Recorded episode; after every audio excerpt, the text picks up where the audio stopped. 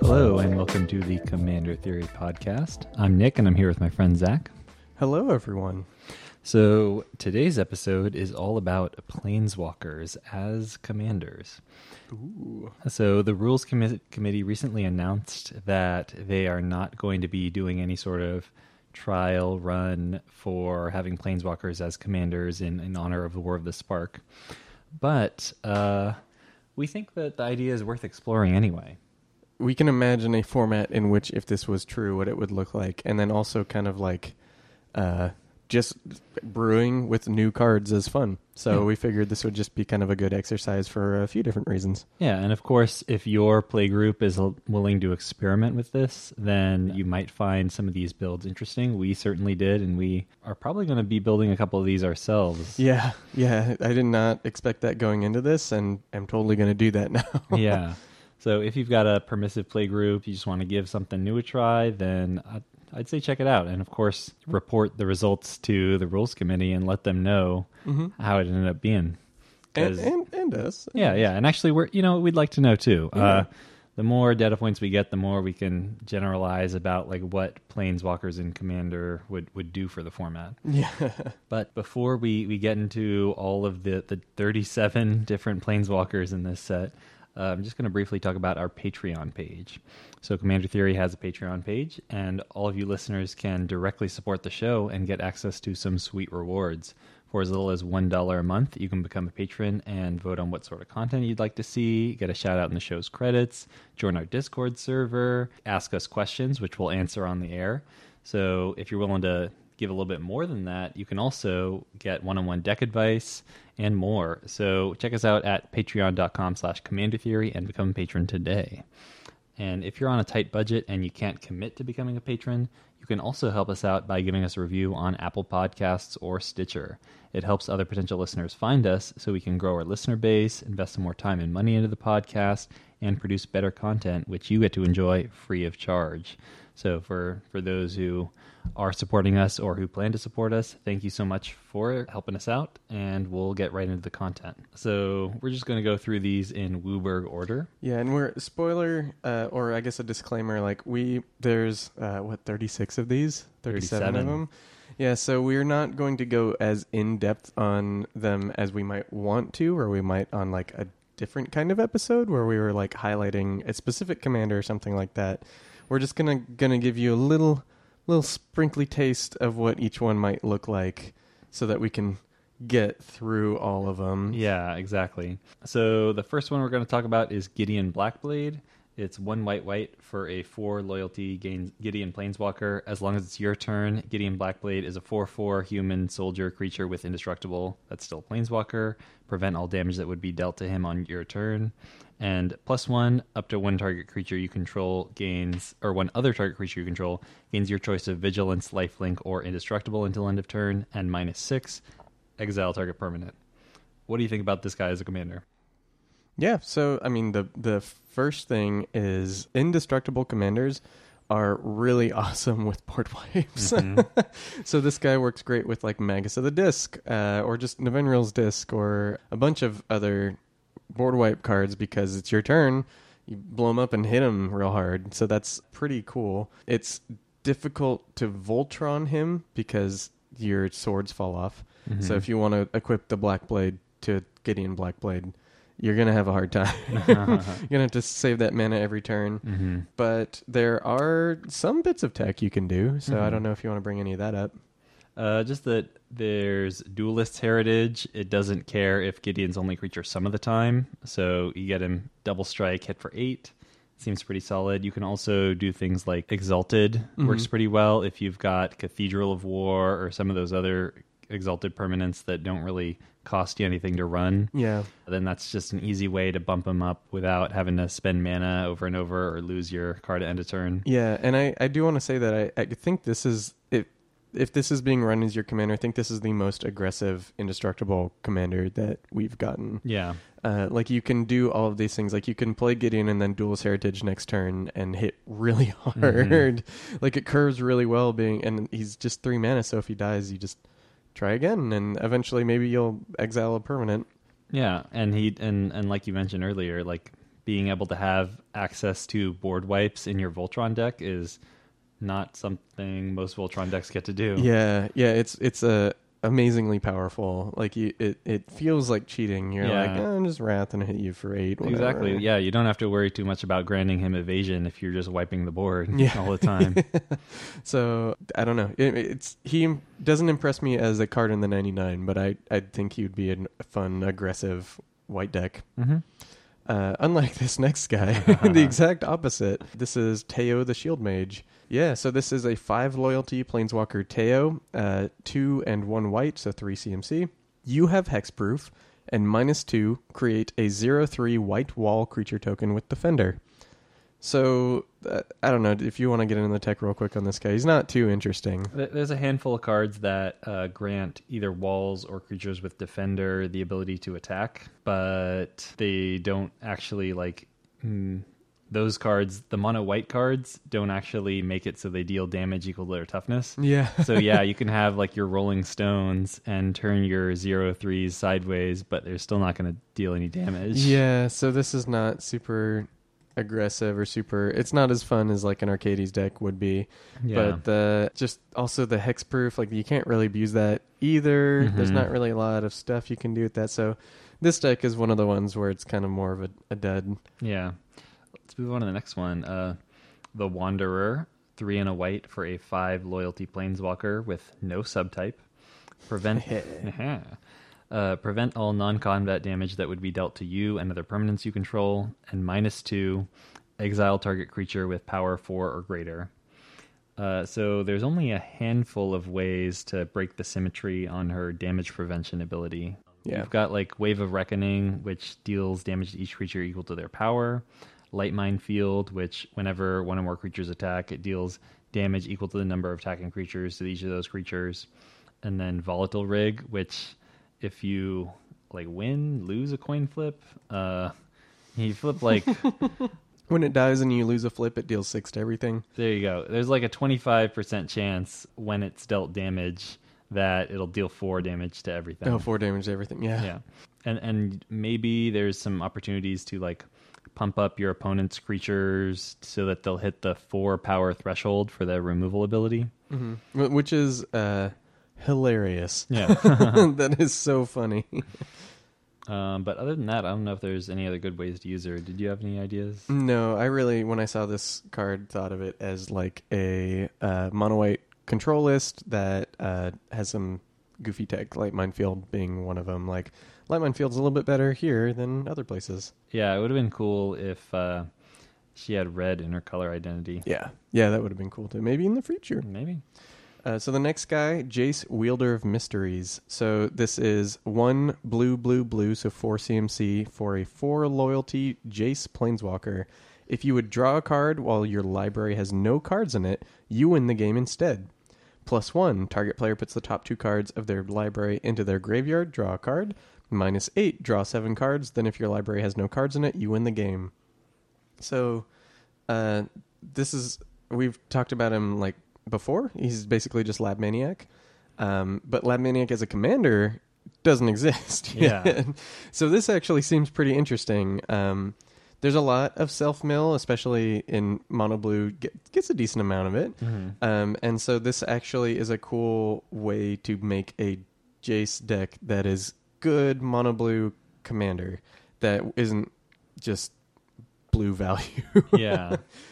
Do you want to bring up some more stuff? Um, j- just that um, there's ol- there's like one other deck that kind of goes super hard on the self mill, Mm-hmm. uh, and that's like Phoenix, Mm-hmm. where you're like actively trying to get zero cards in your library. Um, and I think I like that deck a little bit more just because there's some cool combos. Like you've got your Eater of the Dead, Yeah. and like you can really utilize the high toughness creatures to mill yourself. That Yeah. kind of. Yeah, I think a lot of these planeswalkers here, the monocolor ones in particular, kind of suffer from that. Like if they were to be commanders, they do kind of miss out on maybe the one extra color that they might have wanted to be Yeah. like just perfect, like right in the right spot. Like you said, with the Wanderer being red or this being black. Mm-hmm. So But uh, I still think this is a very cool card. But it's a good commander for people who want to play with Jace. I think I- I'd have to. I might have to fact check this, but I think that if you are a big fan of Jace and want to play with one of his cards as a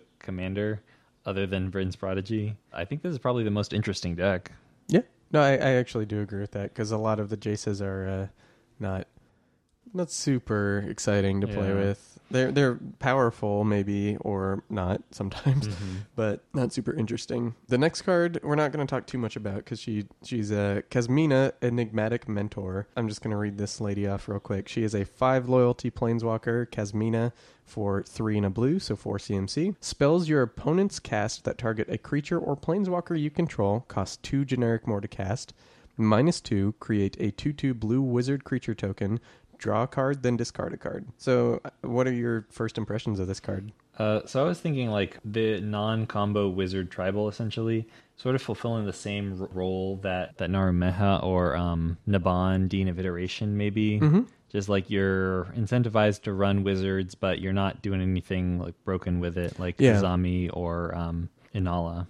Yeah, and I kind of feel the same way. I think that this is a fair mono blue wizards list. You still get to run all those blue wizard rewards, and a lot of them like really wanted wizard tokens for some reason. Mhm. I don't know why they did that. If there's nothing that made wizard tokens, so I mean, that could be fun. Um, but I, there's not really too much tech that she lends herself to. Yeah, I think that more than most of these commanders, she uh, works pretty well with the proliferate stuff. Yeah, like a lot of these planeswalkers it doesn't seem to matter that much if you proliferate them but for Yeah. her like having more wizards is a much bigger deal with like patron wizard or Oh, Azami or something than getting like another wall out of your Teyo yeah. or like getting another exile out of the wanderer hmm No, totally true. So the next planeswalker is um not not super fun. So this is Narset Parter of Veils. Do you want to read her off? Yeah, one blue blue for a five loyalty planeswalker Narset. Each opponent can't draw more than one card each turn.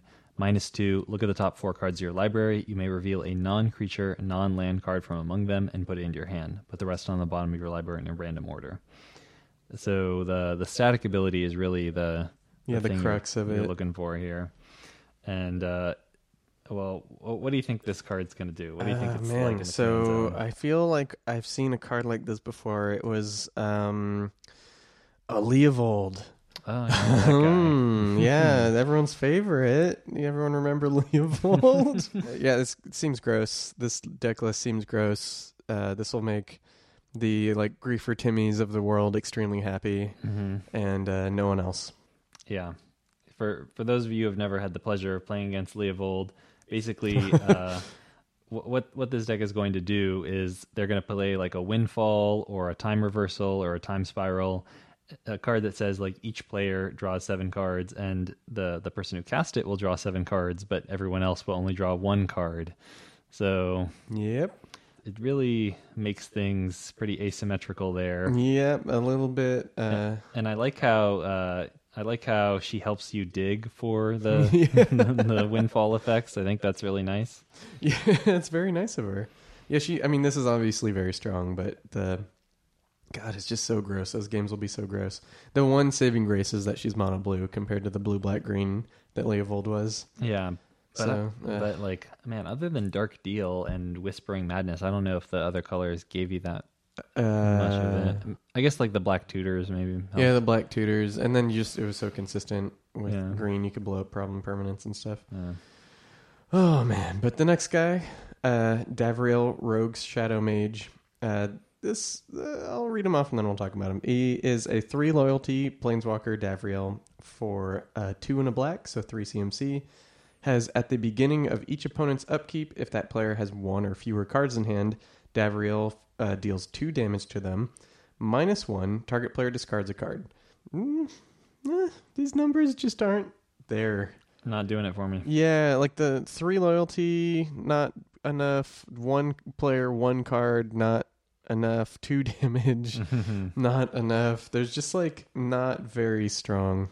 Yeah, this just doesn't scale well to commander at all. Mhm. So I think I think we can move on. Yeah, I'm excited to see him when he gets like a real card one day because like his for people who haven't read the story that he's in the Sanderson like novella, like he steals spells from people. Yeah, So I was hoping for that. I know. Yeah, exactly. Like when I saw him in the stained glass, like with the mask he wears on the cover of the novella, or the mask he holds in his hand at the, the cover of the novella. And I was like, man, how are they going to translate like stealing powers into a, a power set for a planeswalker? Like, and I kind of like thought of something like what Nicol Bolas Dragon God has, yeah. but like as an activated as like a loyalty ability maybe. And like, oh, that's pretty cool. And then it's just like, oh no, he's a mind rot. Yeah, yeah. so next time, next time, everybody. Uh, the next commander cool. Do you wanna do you wanna read this this person out? Sure. This is Liliana Dreadhorde General. She is a six loyalty planeswalker, Liliana, for four black black. She has a static ability whenever a creature you control dies, draw a card. Plus one, create a 2 2 black zombie creature token. Minus four, each player sacrifices two creatures. And minus nine, each opponent chooses a permanent they control of each permanent type and sacrifices the rest. What, what do you think about this card? I I like this card. I like this card as a card in general, and I think that as a commander, this is uh, this is a good deck. Like Mhm. a mono black sacrifice deck ex- exists already, and this is just a, another good variation on that. I think like uh, Endrek Sahr existed for a long time. Uh, there's a lot of cool stuff you can do with that deck, and you can do most of that with her. Yeah, she seems very powerful, very very strong mono black commander. If you like Liliana and you want to run her, I, I think you're gonna have more fun with this than with the heretical healer. Oh yeah, yeah. As someone who has that deck, it's a grindy to say the least. so this is pretty cool. We got another mono black guy. Uh, this is Ob Nixilis, the Hate Twisted. So Ob Nixilis is a five loyalty planeswalker, three black black, so five mana to play. Whenever an opponent draws a card, Ob Nixilis, the Hate Twisted, deals one damage to that player. Minus two, destroy target creature. Its controller draws two cards. So, uh, hmm, hmm. That's uh, it's like not. He, again, it's like the numbers, the fact that it's only one color. There's like a lot of misses on this guy. yeah. Didn't quite get there. It just seems like so. It's cool that you can like destroy your own thing to draw cards, Mhm. but re- really, like this just seems like a worse version of Liliana. Yeah, yeah, hundred percent. like in terms of the card drawing, the creature control, the the sacrifice stuff, like she just does it much better, and she's in the same set. Yeah, she and you, costs one more mana. Yeah, and you don't get that many good wheels in mono black to like really abuse the like damage on draw. Yeah, So it's it's that's kind of a uh, just a dead end to build down. hmm So a little sad, but just to kind of stop before we get too far into the mono color commanders, have a decent amount of interesting ones yeah, just with these ones. So I want you to keep that in mind as we keep moving forward, and we're going to see even more interesting playable ones. Like as soon as we get out of the monocolor list, you're going to see like how consistently interesting these end up being. yeah. I think we're we might do like a top ten or top Mhm. twenty, or just like talk about all of the ones that like, man, if we could have any in Commander, it would be the it would be this one. Yeah, exactly. So we're going to keep moving now to uh, Chandra Fire Artisan. Uh, Mhm. do you want to read her off? Sure. So Chandra Fire Artisan is a four mana, two red red, four loyalty planeswalker. She has the static ability or the triggered ability. Whenever one or more loyalty counters are removed from Chandra Fire Artisan, she deals that much damage to target opponent or planeswalker. She has plus one, exile the top card of your library. You may play it this turn. And minus seven, exile the top seven cards of your library. You may play them this turn. I so I'm not crazy about this Yeah. it's like a free card every turn, but that's really it. Like dealing Mhm. damage directly to opponents and planeswalkers isn't very impactful in Commander. Mm-hmm. Although that, of course, that might change if a lot of people end up playing Planeswalkers Planeswalkers. as Commanders. um, but as it stands, I think this is she doesn't uh, protect herself super well. Like, like Impulse Draw is fine, but it's mm, it's just kind of generic card advantage. It's not something super easy to build around. Oh yeah, yeah. It, that that's really like this card is basically a commander that says like on your turn draw an extra card, Mhm. and that's like like not many people are scammering or scampering to play uh, Kami the Crescent Moon. yeah, Like so, like yes, it's Chandra, but I think if you are gonna play Planeswalker commanders, then Chandra Flamecaller. yeah. That one's a lot cooler. That Chandra the one's pretty dope. Firebrand is, is, is Ooh, I that th- fire I think, that- I think artisan? that's Firebrand. Firebrand. Yeah, that Yeah. one is pretty cool. Um, I'm not gonna even look like torch, like Mhm. like ramp yourself. Yeah, ramp draw card. She does a lot of things. So yeah, this one just probably not the one you were looking for. Yeah. Um, all, this one is uh, Jaya Venerated Fire Mage. So uh, this is a five loyalty planeswalker uh, for five mana, four and a red. Uh, Jaya says if another red source you control would deal damage to a permanent or player, it deals that much damage plus one to that permanent or player instead. Minus two, Jaya Venerated Fire Mage deals two damage to any target. So this actually is more interesting than I gave it credit at 1st Mhm. Not too much more because she costs five and Yeah. dies. But there's some tech if you want to get into it. Yeah. So the the first thing I, I noticed was like any red source that means red creatures as well. So it's essentially like red creatures you control get plus one plus O. Mm-hmm. So there's a lot of goblin token generation in red. Um, it's really easy to just dump a bunch of guys on the board, drop Jaya, and then turn them sideways. There's also some cards that like repeatedly ping people a bunch of times, like Mana Barbs and Burning Earth are are both kind of similar. Um, like Mana Barbs is a four mana enchantment, three in a red. Whenever a player taps a land for mana, Mana Barbs deals one damage to that player. Burning Earth is the same thing, but for only non-basic lands. But essentially, like doubling, like when dealing one damage a whole bunch of times and then doubling that, like that's a big deal. That adds up really fast. Yeah, so like let's say it's turn five and you drop Jaya, but you, on turn four you had a mana barbs. Mm-hmm. Now everyone, if they're gonna tap out to play anything, they're taking twelve damage. Yeah. So that's that's a big chunk really fast. Mm-hmm. So that's pretty interesting. And and again, it adds up pretty fast. Yeah. pretty much all these effects add up way faster than you think they would. You can also, uh, if you want to invest more on the token side, there's like uh, things like Impact Tremors, Purphoros, Hellrider. All of those deal a lot of, uh, get like a ton of triggers that deal a small amount of damage each. But that just means that the bonus you're getting off of Jaya is like more impactful. Mm-hmm. Yeah, especially like Impact Tremors has surprised me with how good it is over the years. And like when Impact Tremors is just a Purphoros Yeah. for two mana, that's uh that's really strong. So pretty cool. Definitely. Interesting kind of like kind of group slug, but not really. It's it's kind of a, a much cooler list than I. Uh, she's way cooler as a commander than as just like a limited card. Definitely. So the next guy, this is Sarkhan the Masterless. Do you wanna do you wanna give this guy a shout out or a sure. read off? Shout out. uh, shout out to Sarkhan. Yeah. um, he's three red red for a five loyalty planeswalker. Whenever a creature attacks you or a planeswalker you control, each dragon you control deals one damage to that creature. Plus one until end of turn. Each planeswalker you control becomes a four four red dragon creature and gains flying. Minus three. Create a four four red dragon creature token with flying. So you could argue that he's like dragon tribal because he's sort of two dragons for the price of one. He the rewards you for committing to dragons by making it harder for people to attack you. Um, so you can run things like Crucible of Fire, which is a four man enchantment, three in a red. Dragons you control get plus three plus three. Uh, Dragon's Hoard, which you can draw cards off of it when uh, dragons enter the battlefield.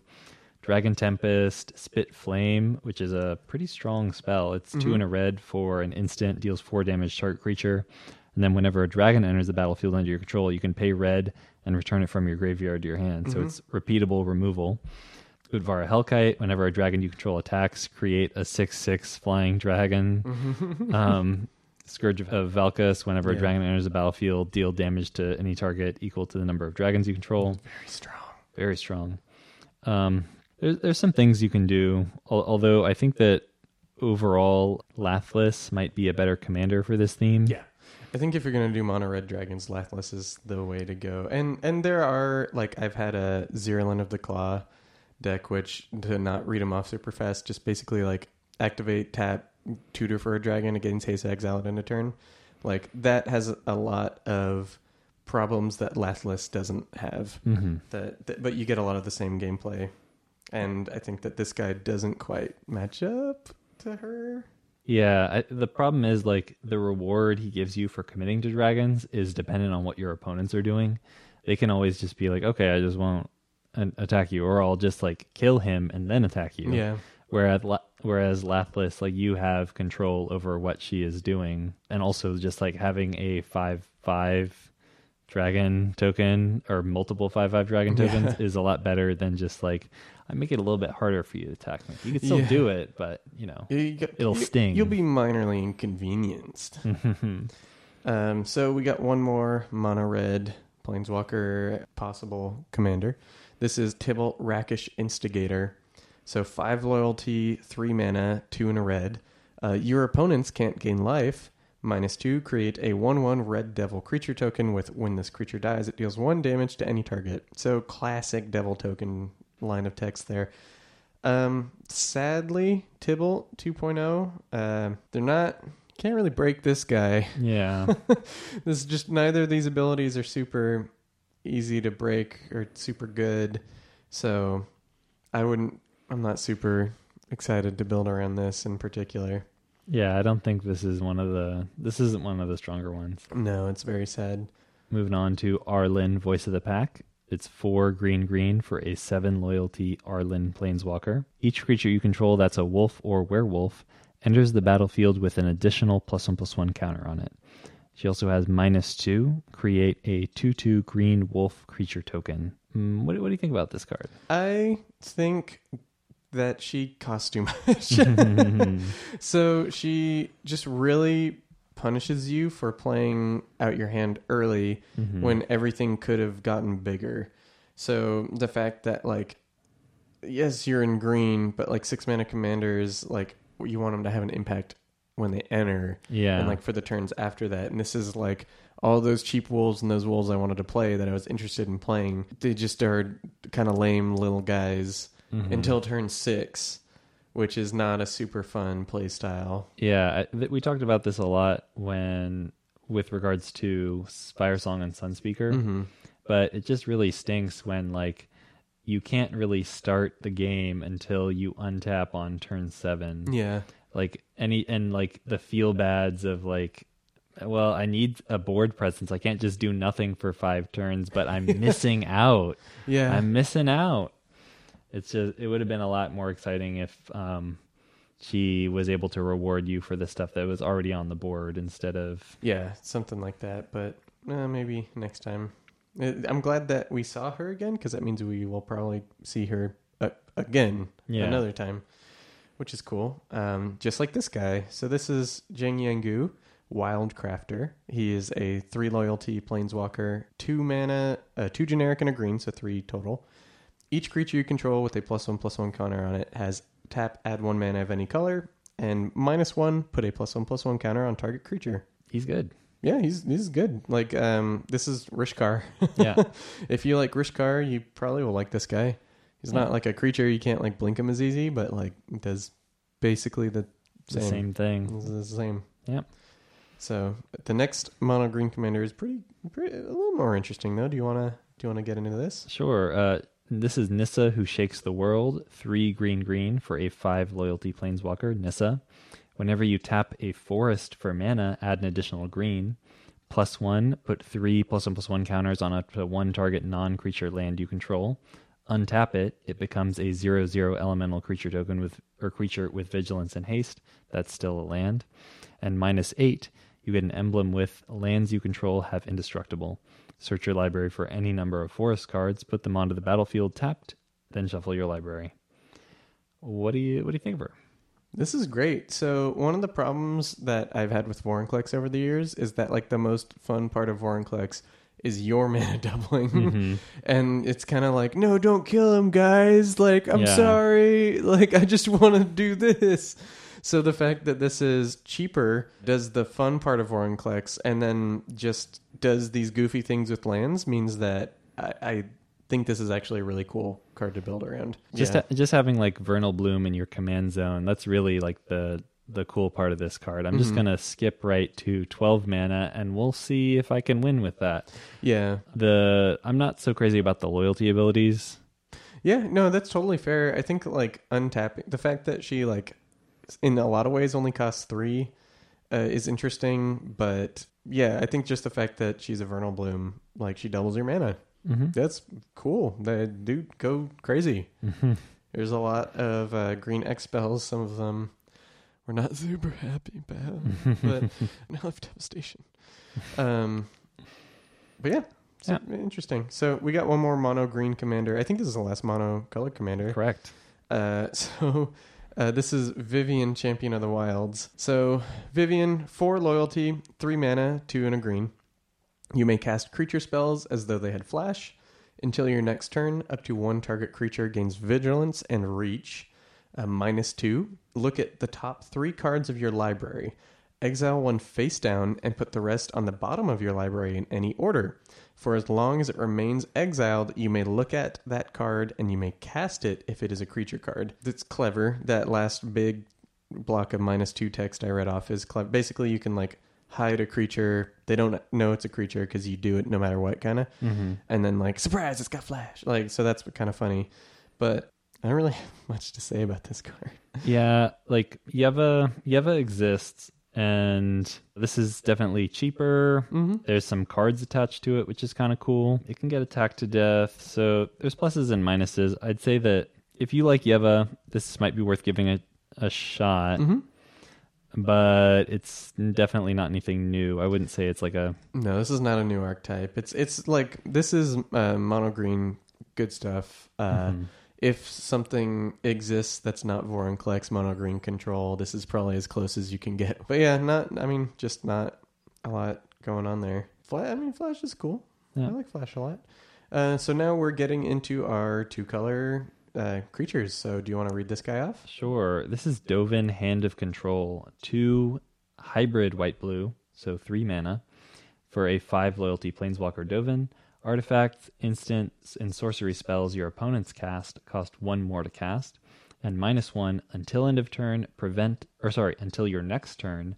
Prevent all damage that would be dealt to and dealt by target permanent an opponent controls. He seems very focused on what your opponents are doing. And I've noticed that commanders like that don't really provide a lot of direction for what you should be doing with your deck. Like you could run other Stax effects alongside this, other like cost increasing effects, but I don't know if that's great because it doesn't he doesn't really provide you with a win condition. And his like cost increasing ability it's not really complete because like they can still cast creatures and those Mhm. are like the main threats in commander Yep.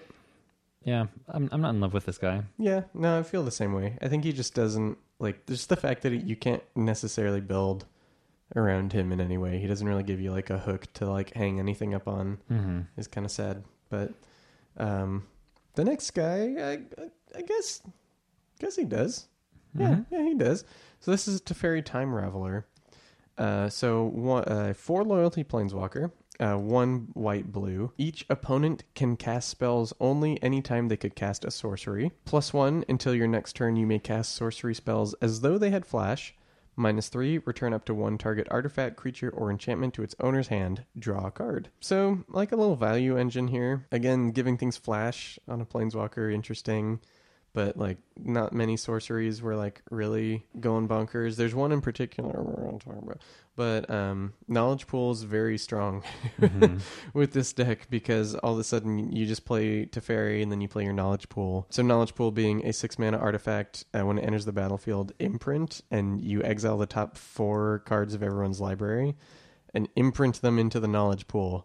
And so whenever someone casts a spell, you instead exile it, put it into the knowledge pool, and then cast another spell from the knowledge pool. So you you don't get what you cast, you cast one of the other things in the pool. Basically what Teferi's static ability here does is they cast their spell at sorcery speed and then aren't allowed to cast the act the spell that they would have gotten. They're just feeding the pool instead of getting anything out of it. So Mhm. basically just like a hard lock on stuff your opponents are doing. Yep. And really, other than that, you're just white blue control as far as I can tell. yeah. I mean, like giving your board wipes flash is pretty great because Mhm. you can really threaten people. It's like I I have the board wipe. I can show it to you. yeah. Go somewhere else. yeah. uh, or even just like I cast it at the uh, end of the turn of the guy on my left, and then I get to be the first person to rebuild. Yeah. That I mean that is very strong. So there, there's a few cards too. Do you want to mention them that are actually a little bit more strong with Teferi than they would be otherwise? Yeah, so there's uh, Day's Undoing, which is two and a blue for a sorcery. Each player shuffles his or her hand into, or sorry, their hand and graveyard into their library, then draws seven cards.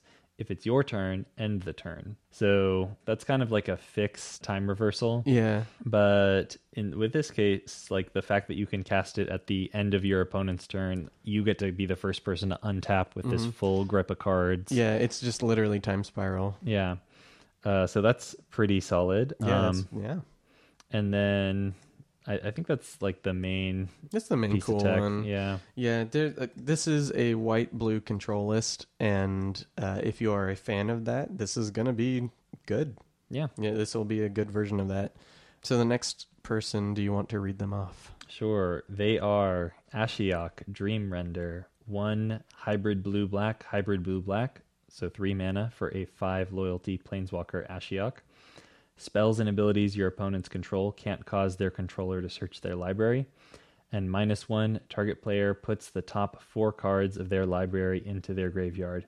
Then exile each opponent's graveyard. So many graveyard nukes. hmm So funny. People were so trolled on Twitter when this card was spoiled. but yeah, I mean, this card doesn't, again, doesn't really give you a direction to build around. Uh, like preventing your opponents from searching. Uh, I don't think you can really abuse in black and blue like you can in other colors. Uh, like if this Ashiok was green, obviously you get like New Frontiers, which would just be bonkers.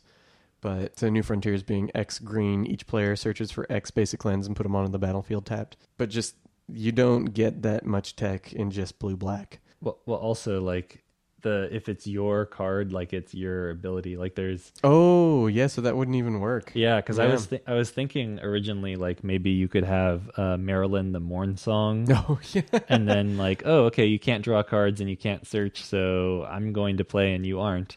But unfortunately, it's your ability. Oh Um, man. Oh yeah, your opponent's control. That's goof. Yeah. So there's it's really really reactive. You can't break the symmetry on that super easily. Yeah. So another dead, but um, I hope you're keeping track because uh, we've gotten a decent amount of non-duds, especially this next guy. No, I think that I think we're about to hit a long streak of good ones. Yes, this is when it gets nuts. So do you wanna do you wanna read this guy off? Start Sure. off the streak. yeah, uh, this is Tezzeret, Master of the Bridge, four blue black for a five loyalty Tezzeret Planeswalker. Creatures and Planeswalker spells you cast have affinity for artifacts. Plus two, Tezzeret, Master of the Bridge deals X damage to each opponent, where X is the number of artifacts you control. You gain X life. Minus three, return target artifact card from your graveyard to your hand. Minus eight, exile the top 10 cards of your library. Put all artifact cards from among them onto the battlefield. I'm not crazy about the loyalty abilities. They're Mhm. kind of whatever for me, Yeah, I agree. but that's a really strong static effect. Yeah, no, that static effect is awesome. You can do a lot Mhm. with that ability. Yeah, uh, especially like if you orient your deck towards artifact creatures, like then you can kind of just like snowball really quickly and just like cast your entire hand and like zero mana meteor golems, zero Yeah. mana Myr Battlespheres. It seems seems pretty sweet. Yeah, it gets nuts pretty fast. I think that the uh, just his loyalty abilities not being that good means that people are going to just attack him if they are for the cost reduction. But it might be too late. Like if they give you like one or two turns with this guy, I think you did it. I Mhm. think you're like getting there. And like his minus two can deal a lot of damage. Like if you're getting there, it will hit someone, and then it it's it's also starts at five and plus twos. Mhm. So minusing eight doesn't seem like a pipe dream necessarily, especially if like the board has been controlled pretty well. yeah, So I think just all of it kind of adds up into a guy that is an interesting deck. I think it's pretty powerful. I think if you're going to mess around with cost reduction effects or something like that, you can combo with it, uh, or storm or something like that. If you're super into that, there, there's a bunch of different goofy things you can try out with him. But I think he's an interesting deck. Yeah, yeah. I think you would add something to the format because, like, to me, this feels like an artifact creature deck Mhm. more than like an artifact deck. Yeah, because you are you want the all the bodies that you're getting from like servo servo exhibition or whatever it is. Yeah. or So not servo the servo schematics and stuff. yeah. Yeah. So uh, this seems like um, it would probably add an archetype to the format. I'd, I'd be excited to try this. hmm So the next guy, this is Angrath, Captain of Chaos, uh, a five loyalty planeswalker, two uh, four mana total, two hybrid red black, hybrid red black. Uh, creatures you control have menace, minus two, Amass two. Um, so I- first saw this guy and was like, ah, man, okay, whatever. And then I looked into it. I'm like, well, maybe just saboteur effects are good because, like, if Goblin War Drums is your commander, that's that's pretty good. Mm-hmm. And yeah, there actually are enough saboteur effects in these colors that are good enough to play an aggressive red black strategy with Angrath a lot of the time. And it actually is pretty cool because a lot of the good good ones start like there's some good two mana ones, but a lot of the good good ones start on, on three. So you can play like a Spectre or Virtus the Veiled or something like that on turn three, and then play your Angrath and hit someone and immediately start getting stuff. There's I'm not I can't read all of these guys off, so just know there's like multiple guys that like when they hit sack, uh, your opponent has to sack a creature. There's multiple guys. Ashling the Extinguisher. Ashling the Extinguisher is really good. Uh, Grenzo Havoc Raiser is really good when all your guys have menace because you either steal their cards or go to all their creatures and then you can hit them again. Um, there's a ton of effects that are actually pretty good when you can get them off. And this is like the Amass 2 really doesn't matter at all on this guy. Like it's just a body to block for you while your saboteurs get in there. So I, a lot cooler than I thought for like this innocuous little uncommon guy. Um, and actually, like this is one of the ones that I might end up building just to give it a shot. um, definitely a very cheap list to build. Nice. Uh, all right, the next commander, the next Planeswalker commander is Domri, Anarch of Bolas. Uh, he is three loyalty Planeswalker for one red green. Static ability creatures you control get plus one plus O. Plus one, add red or green. Creature spells you cast this turn can't be countered. And minus two, target creature you control fights target creature you don't control. What what do you think about this card? The synergy. He pumps the creature and then they fight. Whoa. Yeah, this guy uh, suffers from uh, the phrase where I'm I'm going to try and popularize on this the immortal sun uh, problem, the immortal sun syndrome.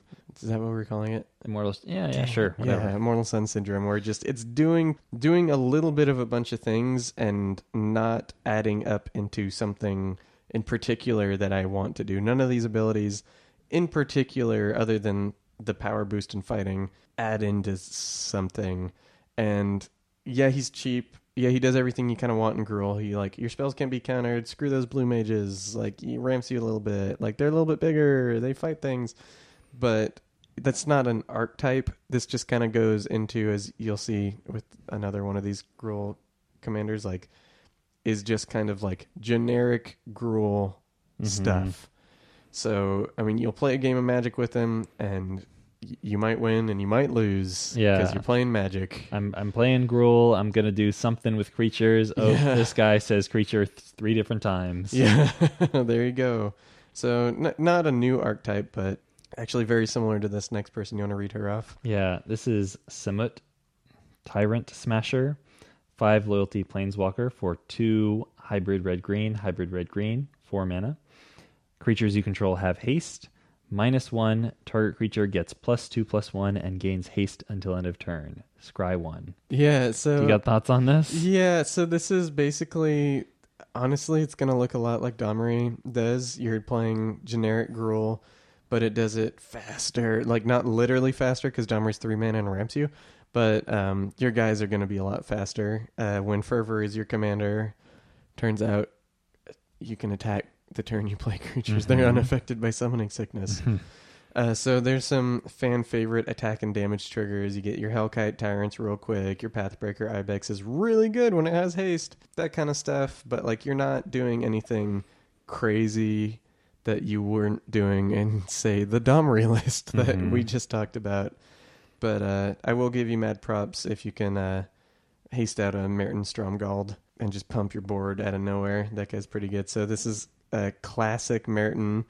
This is a four mana one one from Ice Age. Can you remember? Everyone remember Merton, guys? uh, when Merton attacks, other attacking creatures get plus one plus one until end of turn for each attacking creature other than Merton. When Merton blocks, other blocking creatures get plus one plus one for each blocking creature other than Merton. So basically, just a- another Pathbreaker Ibex, but a little bit more pizzazz, a little bit classier. Uh, you ready to move on to the next guy? Oh yes. Do you want to read them off? Sure. This is Ajani the Great Hearted. Two green white for a five loyalty planeswalker, Ajani. Static ability creatures you control have vigilance. Plus one, you gain three life. Minus two, put a plus one plus one counter on each creature you control and a loyalty counter on each other planeswalker you control. So I think this guy, he's, I think he could be interesting. So Mhm. you're in green, so you have like a lot of mana dorks, and he gives your creatures vigilance. So you could potentially like put some plus one plus one counters on your dorks, beat in, and then second main phase, Sort tap them for. Dana, yeah, cast some stuff. Yeah. Also, like this could potentially be like a green white super friends list, maybe. Yeah. There are some good white and green planeswalkers. You've got your Elspeth Sun's Champion, who not only just in addition to being a good commander, makes a bunch of tokens, a bunch of which can then get pumped by Ajani. Maybe there's some room. maybe you're running like a lot of the green white token producing planeswalkers so that you can really get value off both sides of his minus two. Yeah, m- mostly most of them do. Yeah. Oh, there you go. yeah, looking into it, most of them do. I think this guy's interesting because he kind of just gives you a lot of different angles. hmm He gives you like a lot of different things. So like there's the little bit of life gain, which I wouldn't build around. I wouldn't build around this as a life gain deck, but it's like you kind of passively get advantage out of that sometimes and you're eventually going to need to tick them up if you can't proliferate or something like that. And like you said the planeswalkers like the, the, that's good with them cuz most of the white ones and the green ones, I think every Garruk variant makes a token. The Elspeth. the Elspeths, they all make tokens, all that kind of stuff. So that's a good, interesting angle because not only do you get the tokens and then you pump the tokens and you pump the planeswalkers, like your board just gets real big real fast. And all your tokens can aggro pretty hard because they have vigilance so they can block your guys again. So I think that this is fine. Okay, I here here's something else convincing. Like, uh, in addition, so you can also run like Cryptolith Rites, Earthcraft, um, Song of Oh. Frail Yeah, yeah, Eyes. yeah. Make it so that your tokens are also producing like they're swinging. They're not really s- turning sideways, but they're moving towards you by attacking with vigilance, and then you're also tapping them for mana. You're like snowballing a little bit, maybe. Yeah, if you run enough of the like camaraderie, like draw card effects, you could I could see that happening. Yeah, I think I think there might be something here. Okay. No, that's cooler than I initially thought. Hmm. I'm going to think about that. There's a few of these I'm going to think about. The next one, though. Oh, yeah, I want to get into this one. Actually, is pretty cool. So this is Huatli, the Sun's Heart. Uh, seven loyalty, three mana planeswalker, two and a hybrid green white. Each creature you control assigns combat damage equal to its toughness rather than its power, and then minus three, you gain life equal to the greatest toughness among creatures you control. So, um, what do you think about this card? Uh, it reminds me a lot of Doran. Yeah. it's almost like if Doran wasn't black for no reason and just a very efficient beater. Yeah, What? it's great that yeah we've we've complained so many times on the show about how Doran, like he's such an efficient Voltron body, like being five, basically a five five for three mana, who gets incredibly, who gets pumped super hard off of all these like toughness thing, toughness pump and stuff that are just really efficient. So there's always this tension when you build a, a Doran deck of like, well, I could build, I could like beat in with all these high toughness creatures, or I could like kill them with my commander and it'd take half as much time. Yeah. So with Huatli, she kind of removes that temptation. You definitely can't go Voltron with her, yeah. but gives you like the ability you really came for. hmm So you can run your like grizzled Leo Leotau and your Nyx Fleece Ram and all that stuff and just really beat the heck out of your opponents. hmm Yes, I, I actually like this deck and this deck idea because it just you black never really gave you that much in regards to Doran. So the fact that it's just white green is kind of like the minimum colors you needed to really make the high toughness deck work because she doesn't give your defenders the way to attack. But there's a ton of just busted high toughness and toughness boosting cards in white and, and green, really. So that's it's interesting. It's cool. That's Yeah. actually cool. And she costs three. yeah, she's Just- super cheap and super high loyalty. Like Mhm. I really feel like you can get her down early and that it's going to be easy to protect her, especially since like you're casting these six toughness donks Yeah. all the time. and they're probably pretty cheap. yeah. So the next card is Kaya, Bane of the Dead. So this is a seven loyalty planeswalker, six mana, three hybrid white black, hybrid white black, hybrid white black. Your opponents and permanents your opponents control with hexproof can be the targets of spells and abilities you control, as though they didn't have hexproof. And then minus three, exile target creature. It's yeah. I don't know. What do you feel about this card? I don't think that just like being a Visara the Dreadful is that exciting. Yeah. Yeah, the like the static ability doesn't seem to be super impact. Hexproof doesn't show up all that often in Commander. What I'd be more afraid of is like Shroud on Lightning Greaves. Yes. yeah. But just like exiling two creatures and then just sitting there is not like doesn't sound like a super interesting commander. If they if they printed some more devotion, then some more devotion cards, then maybe that'd be somewhere for her to go. I because like that is a lot of colored mana symbols in Yeah. two different colors. Mm-hmm. As it stands, there's like five good cards that you feel good about running between Chroma and Devotion, Yeah. and so it's not quite enough to build off of right now. I agree. I think yeah, this is a card where like maybe in the future we'll get more tech for her, but right now she is kind of in a weird place. Mhm. But the next guy is pretty red. We've kind of talked about him a little bit. Mhm. Spoiler alert. This is Sorin Vengeful Bloodlord. Do you wanna do you wanna read this guy off? Yeah, he is two white black for a four loyalty planeswalker, Sorin. He has the static ability as long as it's your turn, creatures and planeswalkers you control have lifelink. Plus two, Sorin deals one damage to target player or planeswalker. Minus X, return target creature card with converted mana cost X from your graveyard to the battlefield. That creature is a vampire in addition to its other types. What are your thoughts on this card? This is great. I feel like I'm going to be beating a dead horse to listeners, but like we've complained so much that like we want a small creature reanimation deck, Mhm. and this would be that deck. This would be like there's a ton of extremely low, seem like low cost cards in this color identity that give you a ton of value. That'd be fun to play, and because if you're using his minus X to get back a three drop or a four drop. Okay, whatever. He was just a, he's zombified. You just zombified. Yeah. But when you're using him every turn to get back like a one like CMC creature that does something that's probably better than it should be doing. Mhm. There's a few of those, then that's a lot of value over the course of the game and kind of the added benefit of like the lifelink thing is interesting too. That's like a weird little extra cherry on the cake that you get for this. So like basically getting back a Kami of False Hope. So one white, one one spirit, sacrifice it, fog. Um, just every turn is so strong. That's so nuts. You can get some proliferation going. You can just kill them super easy. Let's go to town. Yeah, exactly. God, what's the what's the guy? The uh, Plague Crafter. Plague Crafter. Thank you. Yeah. Yeah, if you can like get it so that your proliferating a couple times every turn, and then you just kind of have the, your opponents under the abyss. Like the thing is, you don't even need to do it that many turns in a row. Once they see, oh, I'm just never going to have a creature on the board any, anymore, you should probably stop casting creatures. Yeah. and then you can go back to I don't know, getting your Stoneforge back a bunch of times, whatever. yeah, the fun things you liked. The Yeah. little, little babies. Uh, and one other thing I wanted to mention about this card is like the the fact that it gets back vampires is not irrelevant. There mm-hmm. are a couple powerful tribal vampire effects that scale to commander. Like you've got new blood, two black black sorcery as an additional cost to cast it. Tap an untapped vampire you control. Gain control of target creature. Change the text of that creature by replacing all instances of one creature type with vampire.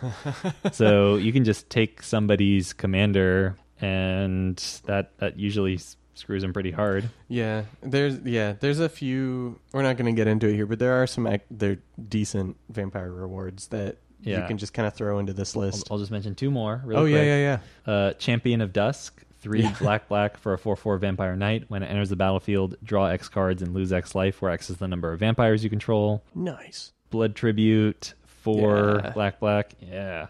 Kicker, tap an untapped vampire you control. Target opponent loses half of his or her life, rounded up. If Blood Tribute was kicked, you gain life equal to the life, li- life lost this way. Yeah, really strong sometimes. Yeah. if you can reliably kicker it, like that's a huge swing hmm for like not much investment at all. I would I would be very excited to build with Sorin. I think that he's Yeah. one of the real winners. Oh yeah, for sure. I also agree that this next card is actually a an interesting card. I like this card. So this is Vraska Swarm's Eminence. Five loyalty, two four CMC, two uh, hybrid black green, hybrid black green. Whenever a creature you control with, with Death Touch deals damage to a player or planeswalker, put a plus one plus one counter on that creature. And then minus two, create a one one black assassin creature token with Death Touch. And whenever this creature deals damage to a planeswalker, destroy that planeswalker.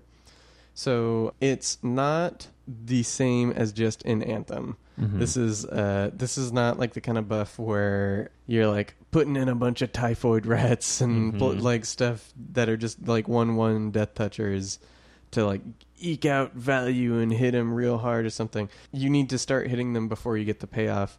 And really I think the strong suit of this card is that people are going to overreact hmm to it. Like uh, hitting them with a one-one death touch that you got maybe from her, or maybe you got from some other card that just kind of makes death touch tokens or gives cards death touch or whatever.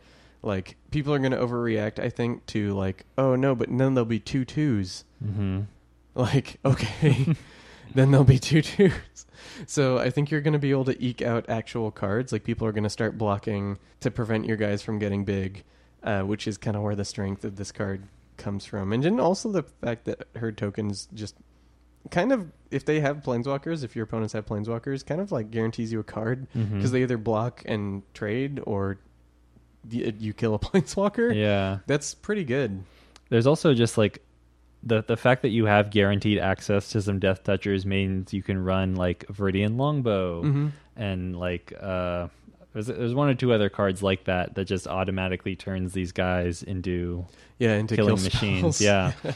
also, you can like you're probably gonna have some just random value donks with death touch that get in, and then you can run like larceny, and then your Yeah. opponents are in this like terrible position. Yeah. Where it's like, well, uh, do I lose a creature or lose a card? Eh. Yeah, I'm trading like this actual card I invested in and probably spent like some mana on for your like little dork. Yeah. Like, do I want to do this? And then there's also like once you've built up a couple counters on one of your death touch creatures, or if it just naturally has a couple power on it, you can run like Nemesis Mask, which is an equipment that's essentially a lure, and then swing into your opponent's guys. Well, you have to block with all three of your creatures. I'm probably going to deal one there and one there and one there. Yeah. Like you can engineer it so that your tokens trade with multiple creatures. So- Which is great. Yeah. That's wonderful. So it seems like she could be pretty fun. yeah.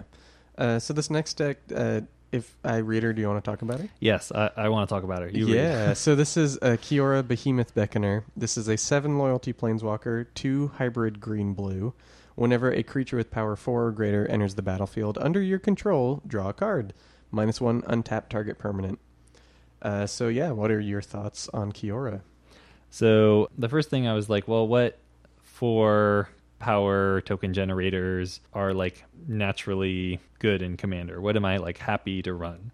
And so I thought of like Rampaging Baloths, which is a six mana, six six trample, landfall, create a four four beast token.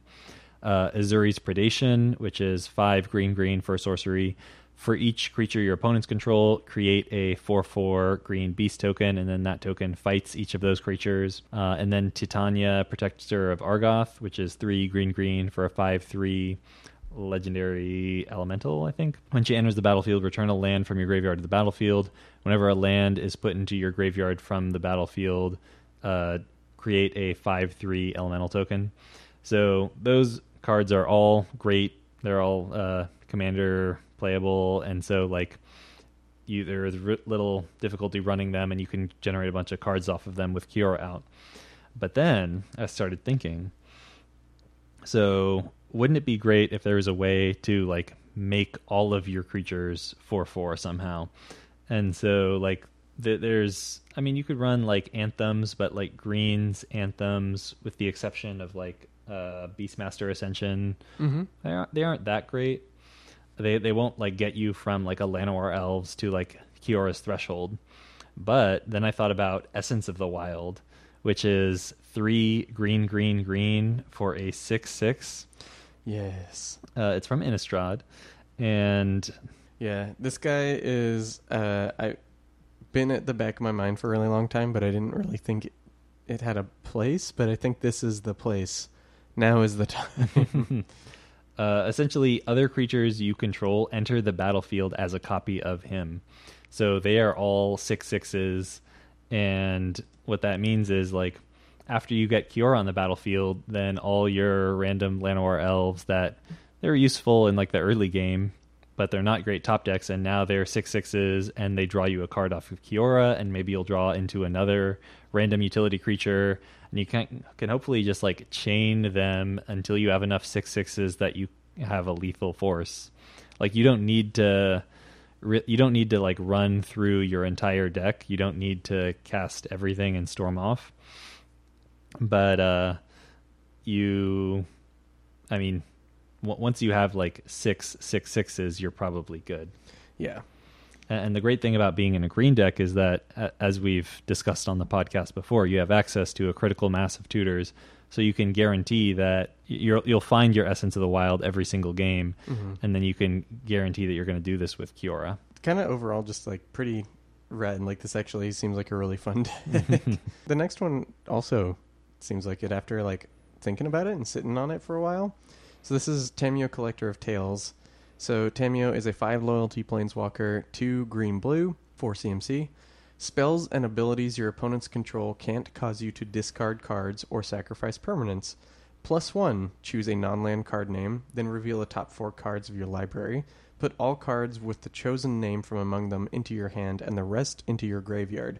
Minus three, return target card from your graveyard to your hand. Initially, thinking about it, that like plus one seems bad in Commander, but that's I think that's like the small brain meme, Yeah. like step one, like thing. So the the best way to use the plus one is just to use cards that let you see the top card first. Mm-hmm. So if you're running Oracle of Mul Daya or Courser of Kruphix or Future Sight or like you just know what's going to be there with like a top or a scroll rack, like something like that. Or uh, or like Mirri's Guile, Yeah. Sylvan Library. yeah, but there's a bunch of different ways, especially in green for whatever reason, to just know what the top card of your library is. So that erases the randomness to it. But then even just on top of that, there's graveyard payoffs because you're milling the card. So maybe you just want to mill, so you just say a card that isn't there to just get as many cards in your graveyard as possible for a card like maybe Rise from the Tides. Mm-hmm. Something uh, Rise from the Tides being a sorcery from uh, Shadows over Innistrad. It's Mhm. five and a blue. put a 2 2 black zombie creature token onto the battlefield tapped for each instant and sorcery in your graveyard. So there's just like some graveyard synergies. You can put like Genesis in this deck and like mill it and get even more value every turn. You can run like uh, Ramunap Excavator, Mhm. Life from the Loam, Crucible, get your value that way. Yeah, so scry effects are pretty good. So this Oh, is you can run. Uh, sorry, I'm no, no, no, no, no, go for Uh, it. you can run Splendid Reclamation. yeah, like ramp yourself like crazy. yeah, or um, in that in the same vein, the mending or the what's oh, the Mending of Dominaria. Mending of Dominaria.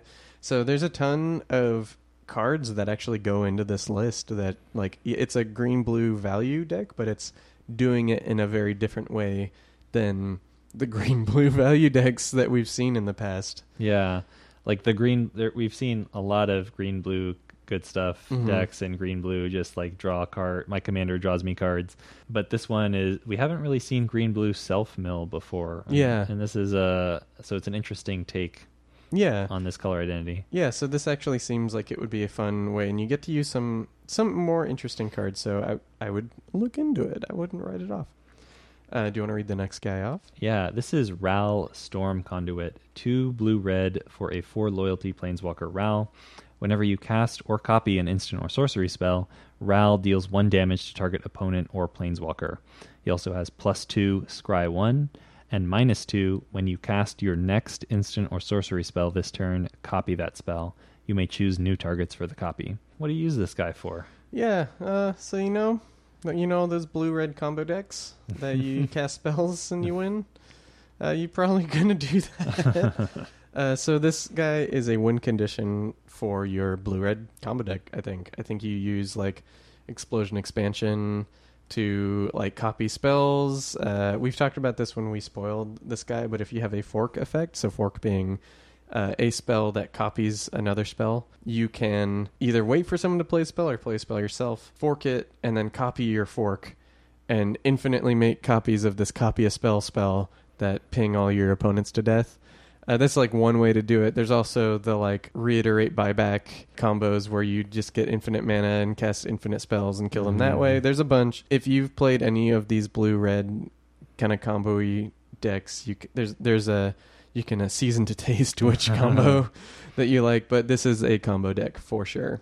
Yeah, and it's and it's a unique one. Like Mhm. there aren't actually that many decks that run twin cast and all those different fork effects, but it's cool to see a commander that really incentivizes those. Yeah, and th- honestly, like I've played those cards in combo decks before, and it is actually really fun because the the best part about those cards and what they're kind of made for is mm. to like the, the when you do get to copy your opponent's spells. So I love that this deck lets you run those cards. And then when the opportunity arises, you probably have the spell to do it, but that's Mhm. not really the point. You weren't sitting there waiting for someone to be like, "What's your big game, boys? Like, what's going on?" Like you you have a plan A, and these cards also work really well if someone is like, "Oh, I'm gonna Time warp. time warp," and you're like, "Yeah, me too." Me first. yeah, me first. so that's actually really fun, and I love that he gives you value when you're like having a hard time, which you you shouldn't be in red blue. But Yeah. The next one is also red blue commander. Do you should should did you just read the last one? Uh, I I did. You can read it, and I'll talk about it. Sure. So this is Saheeli Sublime Artificer, a five loyalty planeswalker for three CMC, one hybrid blue red, hybrid blue red. Whenever you cast a non creature spell, create a 1 1 colorless servo artifact creature token. Minus two, target artifact you control becomes a copy of another target artifact or creature you control until end of turn, except it's an artifact in addition to its other types. So uh, people really like Talrand Sky Summoner. People really like Young Pyromancer. Both of them see play in a lot of lists. So in- many lists. Um, so this is just uh, it's similar to Talrand. It triggers off of a lot of the same spells, but also triggers off of artifacts. mm-hmm. Um, the the tokens are definitely worse. Like they're Yeah. not as easily translatable into a win condition as like evasive two power drakes. Yeah. But um, you can get a lot of value off of this minus two, like making your servo that wasn't doing anything this turn into a copy of your Grim Monolith or your Mana Vault or Mhm. your Sol Ring, your Thran Dynamo, just getting Yeah. a bunch of free mana out of nowhere. That's awesome. Also, the fact that these all are artifacts means that you get some artifact synergies that you might not otherwise have had access to if they were just blue drakes. Yeah. So I, I like this a lot. It's a great way to give to just generate a bunch of value for things you were kind of doing anyway. Mm-hmm. Just casting the artifacts and spells that are good to run in Commander, Mm-hmm. and then you can find some ways to turn them into a win condition. Yeah, and I like that this does like you do try to find a way to turn them into a win condition. Like the the servo is kind of the point, and because the servo is the point, it just stops you from doing the same thing as like some other like red blue deck that was trying to combo with artifacts or something like that. Yeah. Like you still can if you want to, but like the fact that like you have this resource generating machine, it, it the puzzle is like, well, how do I abuse this resource generating machine as opposed to just like, well, I'm playing artifacts. So it's it's cool. Yeah, sorry, I want I just mention a couple things. Totally cool. Uh, in in one way, it's actually better than Talrand because you, Yeah. you may have noticed that Talrand's drakes have two toughness. mm-hmm. Uh, Oh, yeah.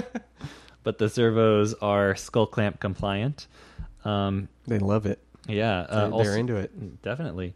Also, because you have access to red, you can run shared animosity, which is an extremely powerful tribal effect. Oh yeah. Um, there's just a, a lot of cool things, and honestly, I haven't like dug too deeply into the artifact synergies, but I'm sure that uh, they go pretty hard. Yeah, there's there's I would not doubt that there's a ton of things that you can abuse with this. Just having a ton of artifacts sitting Mhm. there. Um, so the uh, keep Skull Clamp in mind because the next card Mhm. is Nahiri Storm of Stone.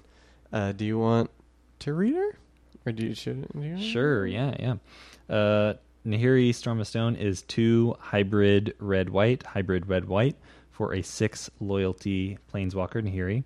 As long as it's your turn, creatures you control have first strike, and equip abilities you activate cost one less to activate.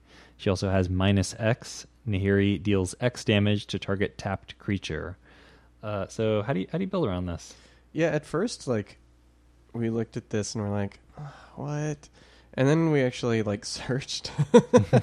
and just within Equip 1, like, if you just look for Equip 1, you get some really crazy things. You find, like, just digging a little bit. So, Paradise Mantle becomes Cryptolith Rites.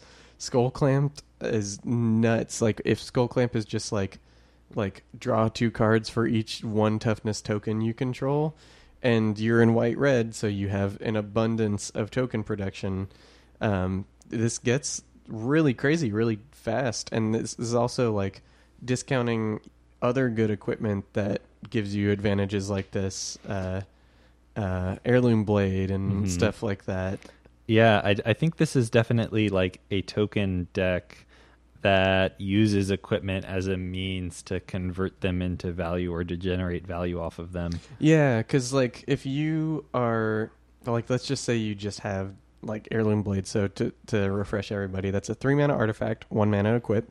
Equip creature gets plus three plus one. Whenever a equip creature dies, you may reveal cards from the top of your library until you reveal a creature that shares a creature type with it. Put it in your hand and the rest of the bottom of your library in a random order. Basically, you're drawing a bunch of specific creatures, but like you have so many soldiers because you're in in red white. You have so many goblins because you're in red white. Mhm. You have a lot of really relevant creature type tokens in these color elementals if that's something you're into. Like, and specifically, you can run these cards with maybe like maybe there's only one elemental that you really want in your deck that you can. You can always, you can already, you can be kind of clever and Yeah. have like um, that, oh, the changeling mirror entity. Mhm, mirror entity and just always get the changeling, and then when you need to go off, all of a sudden all your changelings are like. uh, All your guys are seven seven first striking Mhm. changelings, so it's actually a little bit more deep than it initially looks. It looks kind of just like a kill spell. yeah. You can run uh, Witch's Eye, which is a one mana equipment, equipped for one, and then equipped creature has one tap, scry one. So if you take out the equip cost from that equation, it's just like pay one, tap a creature, scry one, which in a red white color identity is actually pretty good. yeah. Especially in a deck that's really concentrating on its um, token production. Mm-hmm. I just interrupted you. I'm sorry. then, uh, no, it's fine. I was just going to say, like, you can, there may be opportunities to synergize with the first strike. Like, if you're running oh yeah, yeah. Kwende Pride of Femeref is three and a white for a 2 2 double strike. Other creatures you control with first strike have double strike. So Nahiri, like in combination, like just all your guys have double strike. You can beat in pretty hard. Um, yeah, it seems like there's some fun things to do with this. There's a there's a decent number of equipment tutors in White Red. You've got access to Stoneforge Mystic. You've got access to Steelshaper's Gift, Steelshaper's Apprentice. Um, open the Armory. So you can find like the really busted stuff. You can find the the skull clamps and paradise mantles and all that with decent consistency. And, and you've easily got a critical mass of good token generators. So you'll oh, just Oh, yeah. have the pool of bodies to to feed into your equipment machines. I don't know. Just that alone is so cool. That's like turns out there was like enough interesting stuff to like turn your equipment into basically just regular artifacts that do something but do something kind of busted. It's it's pretty cool. I think this is a new archetype. Like this is a deck that didn't exist in red white, Yeah. which is cool. I, f- I feel like we really hit our stride once we got to the enemy color commanders. It feels like every single one of these has been like, hey, this is a really cool thing you can do with this that's new and different. Yeah, for sure. So we only have a few more. This episode's going to be pretty long in general, but we only got three more for you. So uh, we're doing the spicy boy now. So this is Nicol Bolas Dragon God. So Nicol Bolas Dragon God, four loyalty planeswalker, blue, black, black, black, red. Wait, did I say that? Blue, black, black, black, red. Yes. Um, five mana planeswalker. Uh, Nicol Bolas Dragon God has all loyalty abilities of all other planeswalkers on the battlefield. Plus one, you draw a card. Each opponent exiles a card from their hand or permanent they control. Minus three, destroy target creature or planeswalker. Minus eight, each opponent who doesn't control a legendary creature or planeswalker loses the game. Yeah, this, I mean, this, honestly, I feel like this is a good stuff, Commander. Yeah. I feel like you run other, like, the good planeswalkers in this color identity that give you a lot of advantage, maybe ones that have a higher than plus one. So you can like plus 2 Mhm. or plus something. Um, I don't know. It's uh, there's some tech, but I'll let you talk about the tech. Sure. Um, so I I think we actually may have been overly harsh on Davriel, Kane, and um, Ob Nixilis, the the hate something, the hate twisted. Oh yeah, yeah. Uh, because one thing I, I totally forgot about until we got to Nicol Bolas was the fact that black planeswalker commanders are just on another level compared to non-black planeswalker Oh. commanders. like they have access to spreading plague, deathmatch, and Oh, the yeah. abyss, and they just make it so that it it is impossible to keep creatures on the battlefield. Yeah, like I don't know That is true. if if you've never played with any of those cards, just well, I guess you're lucky probably if you like creatures. Um, but nobody wants to play. They they completely kill everything that's already there, and then nobody wants to play additional creatures until those things go away. But it's great if you have a planeswalker commander because then you don't really have to worry about like it getting attacked, and you can kind of just well, I'm just going to tick up until I get to this minus eight, and Yeah. then you all are going to lose Yeah. yeah it's it's uh it's great that like these cards are so good at wipe like protecting Nicol Bolas and also they just make it so that the board is clear to meet the condition the for time. his minus eight Yeah, all the time. So, um, I mean, powerful. Like this is a very powerful good stuff commander, and a little bit different. Like Grixis good stuff has kind of just been like Grixis control with like some kind of win condition, maybe combo or otherwise. mm-hmm. But this is this deck is going to look a little bit different from those in in some way, yeah which uh, that's cool. That's cool. But the next guy uh, is actually rad as a commander. Yeah. so, uh, do you want me to read him and you can get into it? sure So this is Karn the Great Creator. Five loyalty, four generic to play. Uh, activated abilities of artifacts your opponents control can't be activated. Plus one until your next turn, up to one target non creature artifact becomes an artifact creature with power and toughness equal to its CMC, so Karn Touch. And then minus two, you may choose an artifact card you own from outside the game or in exile, reveal that card, and put it into your hand. Uh, and I, I loved the fact that this said in exile initially because that was like a cool little thing that it said it wasn't just like a wish, blah, blah, blah. But that actually, there's so much cool stuff because of that little Yeah. inclusion, that little phrase. yeah if that wasn't on there this guy would do nothing he'd do nothing, yeah. So we're gonna go with the assumption that your playgroup does not allow wish boards because they are not officially supported in Commander. Mm-hmm. And if you had access to a wish board, then Karn would just be like you don't even have to think about how to win with this guy.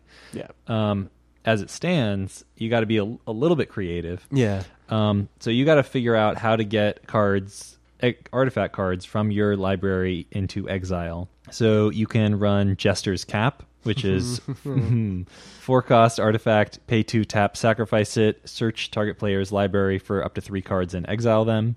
So you and normally it's used to against your opponents to like disrupt combo, but to do it to yourself, it can grab like three combo pieces. Sweet. Um, you can run Mangara's Tome, which is five cost artifact. When it enters the battlefield, search your library for five uh, cards, and then you can replace. If you would draw a card, you can pay two and draw from the tome instead. Um, Skyship Weatherlight is four cost legendary artifact. When it enters the battlefield, search your library for. Is it Oh, sorry. Any number of artifact and or creature cards. uh, and, And exile, exile them.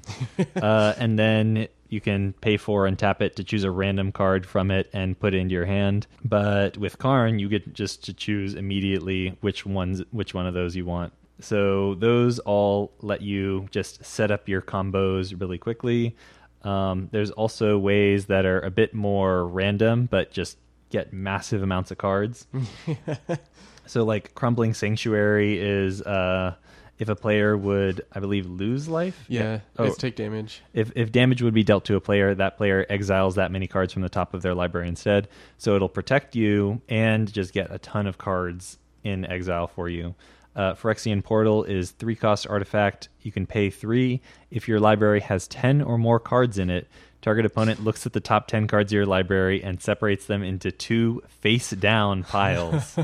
Uh, so exile one of those piles, put the other pile in, uh, search the other pile for a card, put it in your hand, and then shuffle the rest into your library. So funny. So you have no idea what you're getting. They're like it's it's a mystery factor fiction there.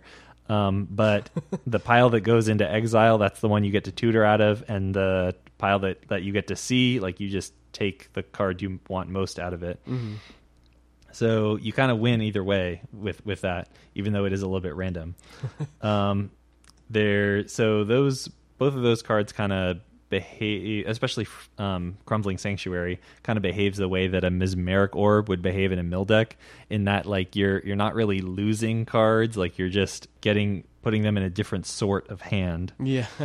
Um, there's also if you if you really want to go ham, there's some crazy stuff you can do. Uh, so you can run Leveler, which is a five cost 10 10. Uh, when it enters the battlefield, exile all cards from your library.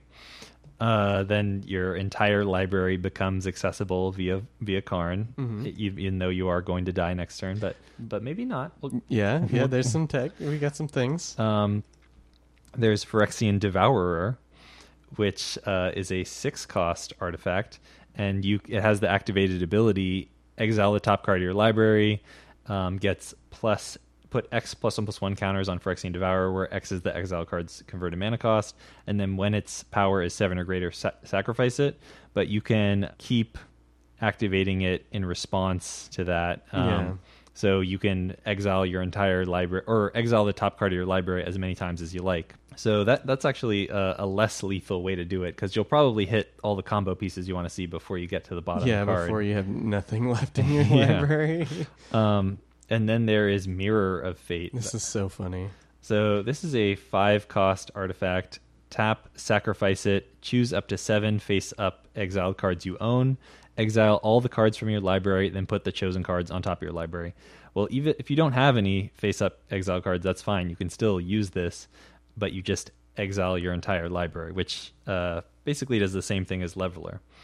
So you may be wondering, like, how do I win in a single turn if I if I have no cards in my library? Um, well, that part's kind of hard. The easiest thing to do is just make it so you don't lose next turn. So one of the the cards you can run in your deck and you can get back with Karn is Omen Machine. Yeah. Uh, Omen Machine is a six cost artifact. Players can't draw cards. At the beginning of each player's draw step, that player exiles the top card of their library. If it's a land card, they put it on the battlefield. Otherwise, they cast it without paying its mana cost if able. So that'll keep you from dying because it will make it so you can't draw cards and you won't lose for being unable to do so. So uh, that's maybe a good card to grab if you think you it's going to take you a couple turns to set up your combo. So I think we can move on now to like what are the combos? Yeah. Um, so Mycosynth Lattice is the the strongest one. It's it's kind of griefer. Uh, it combos with Karn to lock your opponents out of the game because it makes everything an artifact, and then their activated abilities of artifacts your opponent's control can't be activated. Normally, when they have an ability like that, they go out of their way to say that it doesn't include mana abilities yeah. but they didn't do that here, which means their lands are artifact and tapping a land for mana is technically an It's an activated ability, ability. Yeah. Um, so it shuts off all their lands. It shuts off any activated ability. It shuts off like their mana rocks. Shuts off any activated abilities on their creatures, whatever. It really makes it so that their options are limited to attacking you with what they already have on the board, which you know, as far as commander goes, that's not a super effective way to kill people Yeah. um, other things you can do. So there's a couple like three card combos that aren't that hard to set up. You can get infinite mana pretty easily if you get like uh, Basalt Monolith and Rings of Bright Hearth. Getting Rings of Bright Hearth right away is actually pretty solid, so Yeah. that the next time you activate Karn, you can do it twice and get the remaining two pieces. So like first activation Karn, I get Rings of Bright Hearth, I cast it. Next time I activate Karn, I get uh, Basalt Monolith and like Sensei's Divining Top, and then I have enough to, and then that's like infinite mana, infinite card draw. If I don't have a library at this point, I probably get something else instead of top, just some other mana outlet, a walking ballista, whatever.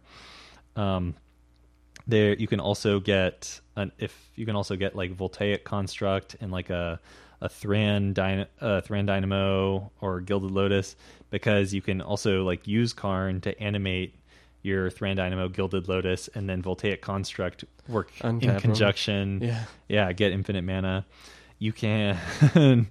there's a, there's a lot of stuff There's you can do. Yeah. There's so many things. Um, if if Painter's Servant were ever to be unbanned, and I, I believe this weekend is the first meeting of the the CAG It and the Rules happened. Committee. It, Oh, it oh, already yeah? happened. Yeah. Yeah. Oh, okay, week. all right, great. So A- As of recording. as of the time of recording. So if Painter Servant were ever to be unbanned, a non sequitur that I mentioned about that meeting, um, then Painter Servant can combo with Grindstone to instantly mill out an opponent. That that one's a little trickier because it's you won't win. You won't have enough time to mill out everyone before you lose if you like don't have any cards in your library. Mhm. But uh, that's it's a solid combo. So this deck seems uh, kind of sweet.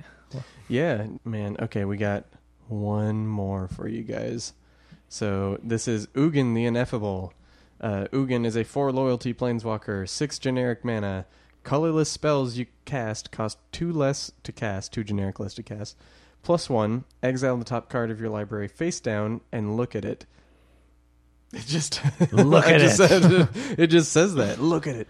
Create a two-two colorless spirit creature token. When the when the token leaves the battlefield, put the exiled card into your hand.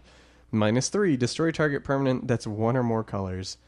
Um, so this is cool. You could build this value, or Or or you're gonna do something else. So um, there are.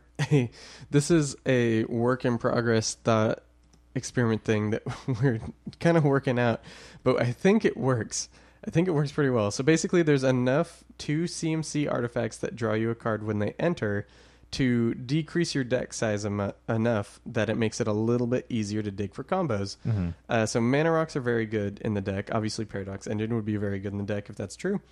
Um, and the cost reduction makes it so that you can loop things like Workshop Assistant, Myr Retriever, Junk Diver, which all have the same triggered ability. When this dies, you can return an artifact from grave to hand. Um, and kind of go nuts with a sac outlet like Ashnod's Altar, uh, Phyrexian Altar, or Krark Clan Ironworks, which all sack an artifact or creature for value. Um, two of those being too generic, which is very good in your colorless deck. um, so that gives you infinite mana, infinite storm, uh, infinite a lot of stuff and infinite dice triggers, infinite artifact die triggers. There's a lot of different ways to make that happen. Uh, and just the fact that your commander is like a semblance anvil that also could blow up a, a permanent Mhm. is pretty good too. Um, and then the sack outlets that you're using for your combos probably work with the tokens too. So when you need to cash in that 2 2 for a card, you can just do it easily. Mhm. Um, so this deck is pretty interesting. I think it's it's not as like techy or cool as Karn is, but I think that this deck uh, has a decent amount of play and fun stuff you're doing. Yeah. Oh, yeah. You know what? Uh, get get Paradox Engine with your Karn. There you go. Yeah. Do that. there you go. You can get that too. So yeah, I mean this this yeah, all, that that is the end of our Planeswalkers commanders. I don't know if you want to say anything about Ugin before we kind of move on or sum everything up. No, no. I think you uh, gave a good overview. Yeah, so I mean that that's that is the Planeswalker commanders uh, if they were to be commanders, or if your play group wants them to be commanders. Actually, actually, I, I would like to just briefly uh, call out like I, I, I want to do a quick count of how Oh, many of yeah, these yeah, yeah. would be cool commanders. Um, so just just uh, You can name them and I'll tally them. Do you want to do that? sure, sure. Uh, let's see. So Jace, Mhm. Wielder of Mysteries, that'd be a cool one. Um, or, or well, okay. Man, I'm, I'm wondering how we're defining cool because like Narset, that's a unique deck, but is it, but is it cool? Yeah. Um, let's do. Let's. Um. Hmm, I wish the listeners could yell at us. Um. This probably. Mm, oh, I mean, let's just do like playable decks. How about that? Okay. Yeah, that's fine. Um, Jace, yes. I mean, I think Gideon. If that's. The, Okay. I think it opens it up that far. All right, all right. Gideon, Jace. Uh, I'll go. I'll say yes on Kasmina. Um, Narset, that's definitely playable. Mm-hmm. Uh, Liliana for sure. Mm-hmm. Mm-hmm. Uh, Jaya. Mm-hmm. Um, uh, Jiang Yanggu, Mm-hmm. Nissa, Vivien, Mm-hmm. Uh, Teferi, Okay. Tezzeret, Yep. Angrath, Keeping it moving. Keeping it moving. keeping it moving, Ajani, Mm-hmm. Huatli, Sorin, Vraska, Kiora, Tamiyo, Ral, Saheeli, Nahiri, Nicol Bolas, Karn, Ugin. So that's twenty-five. 25 out of 37 planeswalkers would make playable decks. Yeah, that's and I could have counted that wrong. If you're listening, check me on it. Let us know. but that was that's a ton. That's Yeah. so many. That's so many new decks that would be added to the format. So that's pretty interesting. I, I would if it's not much cost to you, if your play group is cool with it, try building these lists and see how you feel about them. How how fun they are to you. Yeah, I think we are definitely going to try a couple of these. Yeah, this actually like this has actually convinced me that like oh I think I will do this. Give this a shot. yeah, some of these are like $50 decks. like Yeah. Oh, yeah. A few of them are just like not much. Like uh, Nahiri is and like. Huatli and Angrath. If I make Angrath, Yeah. it's like no money at all. So like that's that's cool. That's that's a lot of cool playable budget lists. Um, and yeah. So I mean, we hope you enjoyed this. Uh, please, like again, let us know what you think. Let us know if you have a cool list for any of them. Uh, we have a listener question that we wanted to answer before we go. All right. Uh, the, the question is Do you guys identify with a particular guild the most? Yeah, I I do. I love the Golgari. I like love I like blue red. Like my favorite monocolor to play if you can't tell by like listening to this podcast is mono red. I like am a mono red player, but I love the angles and the tech and just how grindy black green can be Mm.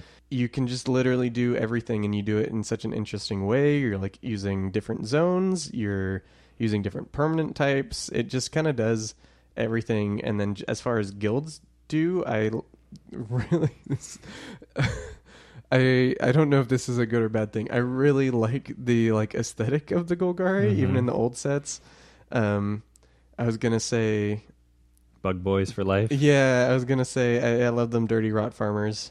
so um, I just think that that guild in particular has like spoken to me for a very long time, and people who know me, like my my most oldest common most played deck is is my Jarad Lord of the Golgari. So Mm. it's like that's I don't know. It's just will always hold a place in my heart. So that's one I would. I that's my answer. I guess I would say.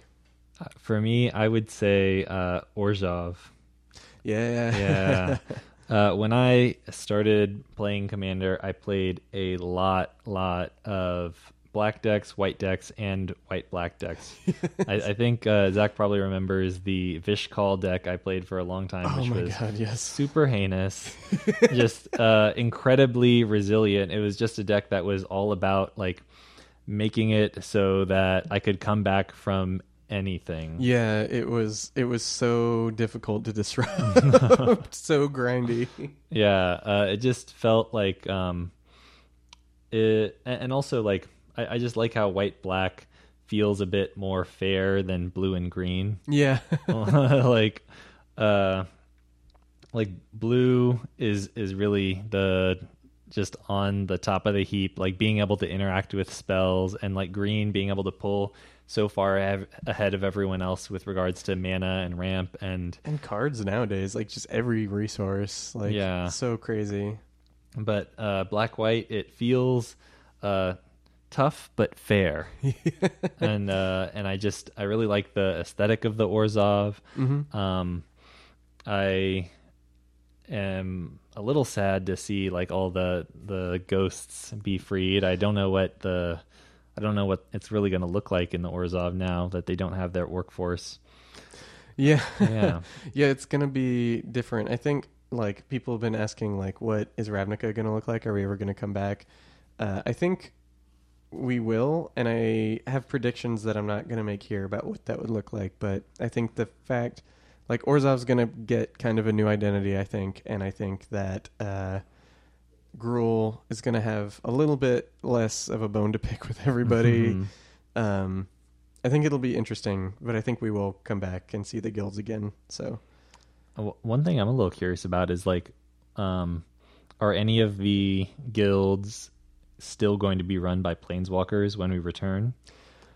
Yeah, that's a good question. Because like Niv Mizzet, he's no, he's definitely no longer the leader of the Izzet. He's like the Guildpact now. Spoilers, spoilers. Spoilers. Um, uh, Ra- Ral is um, like, but he's still around. He's alive, and Dovin's gone. Domri's gone. Um, Vraska probably still will be. fact Vraska's still around. Uh, and then Kaya, she's like a member of the Gatewatch. So is she really? It feel like feels like Teysa Karlov is probably going to be the new ruler of the Orzhov. Yeah. So who knows? Yeah, the new the new heads. So yeah, that's something we'll see. But um, yeah, that's a that's a cool, cute little question. So Yeah. Uh, thank you all for listening. And before we go, I just want to give a brief thank you to our Patreon patrons. Thank you to Bradley, Gustav, Ryan, Mark, Amond, Addison, Arthur, Mason, Will, and Elvis. Uh, y'all keep the lights on here at the podcast factory, and uh, we appreciate you. yeah. Talk to you guys later. Thanks for listening. If you want to get in touch with me, I am at Commander Theory on Twitter and Tumblr. If you want to reach Zach, he is at Fat Bartleby on Twitter and Tumblr. The opening song is Lincoln Continental by Entropy, and you can check him out on SoundCloud. We'll talk to you guys next time.